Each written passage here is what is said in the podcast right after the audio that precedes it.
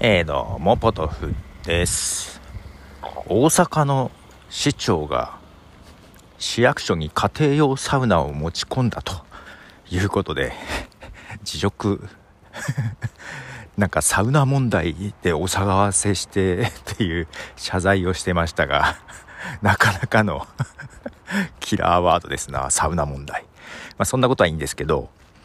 アップルがね、えー、有料サブスクのポッドキャストを始めると、まあ、Spotify はどうするのかなと思っていたら、思ったより早く出てきましたね。まあ多分前々から準備してる風はあったんで、まあね、タイミングがここだって感じだったんでしょうが、まあ Spotify もサブスクをすると、有料サブスク対応すると。で、どうやらえー、アップルはね、えー、1年目30%、2年目以降15%という手数料を取られるわけですよ。それとは別に、アップルに、えー、年間2400円払わなきゃいけないと。まあ、スポティファイはそういうポッドキャスターから、えー、お金を取ることもしないし、えー、金額のナンパを取ることもしませんと。いうことを言っておりましたね。完全に当てつけですよね。ただ、多分ね、うんと、Spotify の中でお金を取る。例えば、Apple とか Google の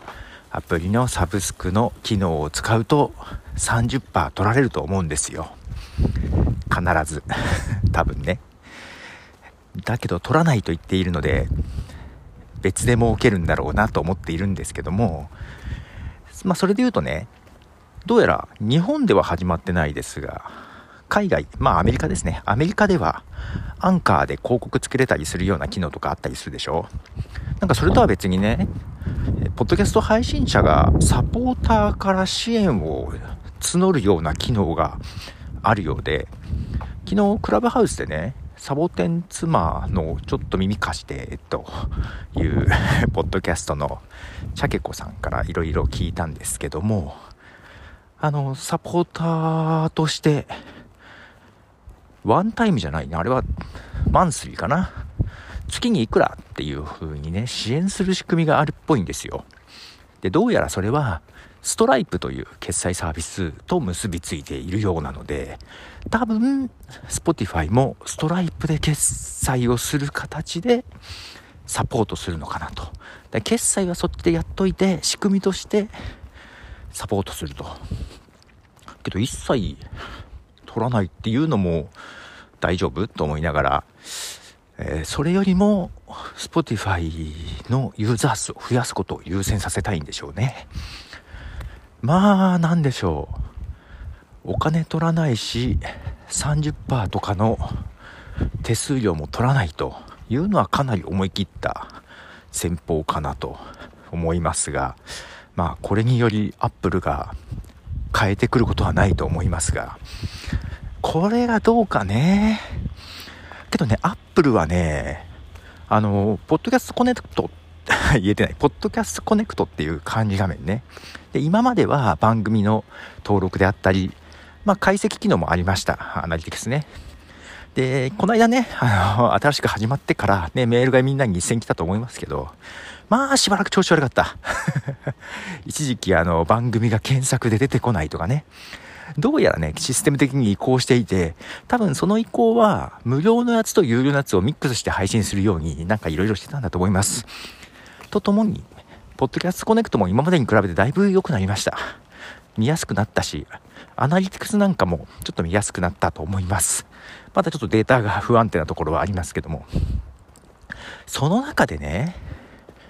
ポッドキャストのその情報をサードパティにどうやらこうやらと、なんか書いてあるんですよ。うん、で、これ、まあまあ、どういうのかわからないですけども、ベストとしては、無料配信は今まで通りと。有料配信は Apple のポッドキャストアプリで聞く。プラス、サードパーティーのモニ、あ、サードパーティーのポッドキャストアプリでも、有料のが聞けるような仕組みを提供するのかなと。いやまあそこまでやんないかな。最初はやんないかな。けどわざわざそのデータサードパーティーに提供するかみたいな感じもあったから、いや、それがね、やってくれるんであれば、そのポケットキャストとか、オーバーキャストとか、そういうサードパーティーのアプリでも、有料化聞けるかもしれないってことですよ。それになったら大きい。そのオープンな戦略で行くんだったら Spotify に勝てるなとは思う。まあ、ただなんか そこまでやんない可能性は高い。Apple ってさ、最初は結構ね、間口狭くするじゃない？うん、なんか今回もさ、なんか、その iPhone を探すの位置情報のやつ、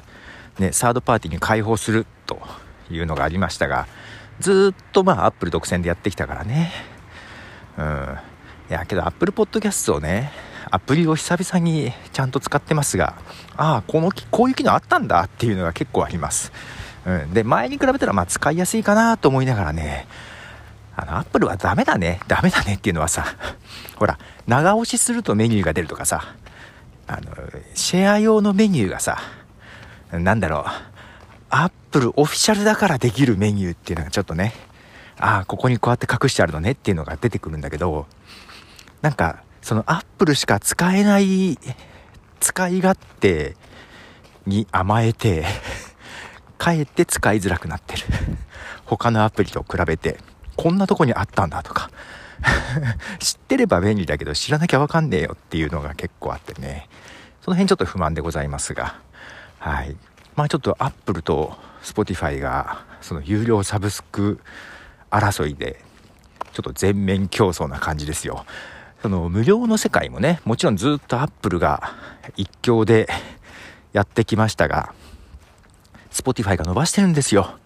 ヨーロッパではもう Spotify が超えていると。で、全世界的に見ても、Spotify 今ね、アップルに追いつき始めていて、1年後、2年後はもう逆転するだろうっていう予測が確か出てたような気がします。うん。なので、無料部分はそんな感じで、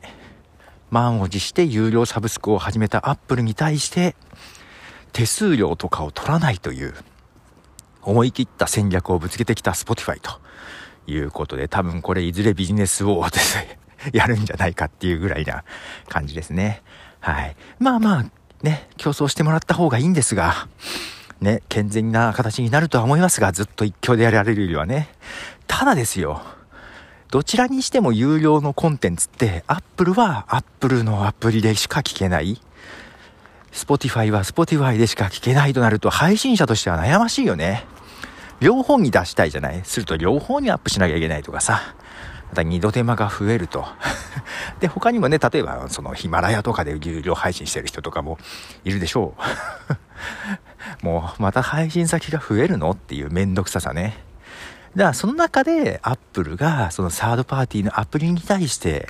オープンな戦略を取るんであるとかなり、まあ、金額としては割高でもちょっと優位性が高まるんじゃないかなとなんとなくあの無双しておりますということで、はい。まあ、ちょっとどうなるかね、はい、ちょっと5月どんな動きがあるか。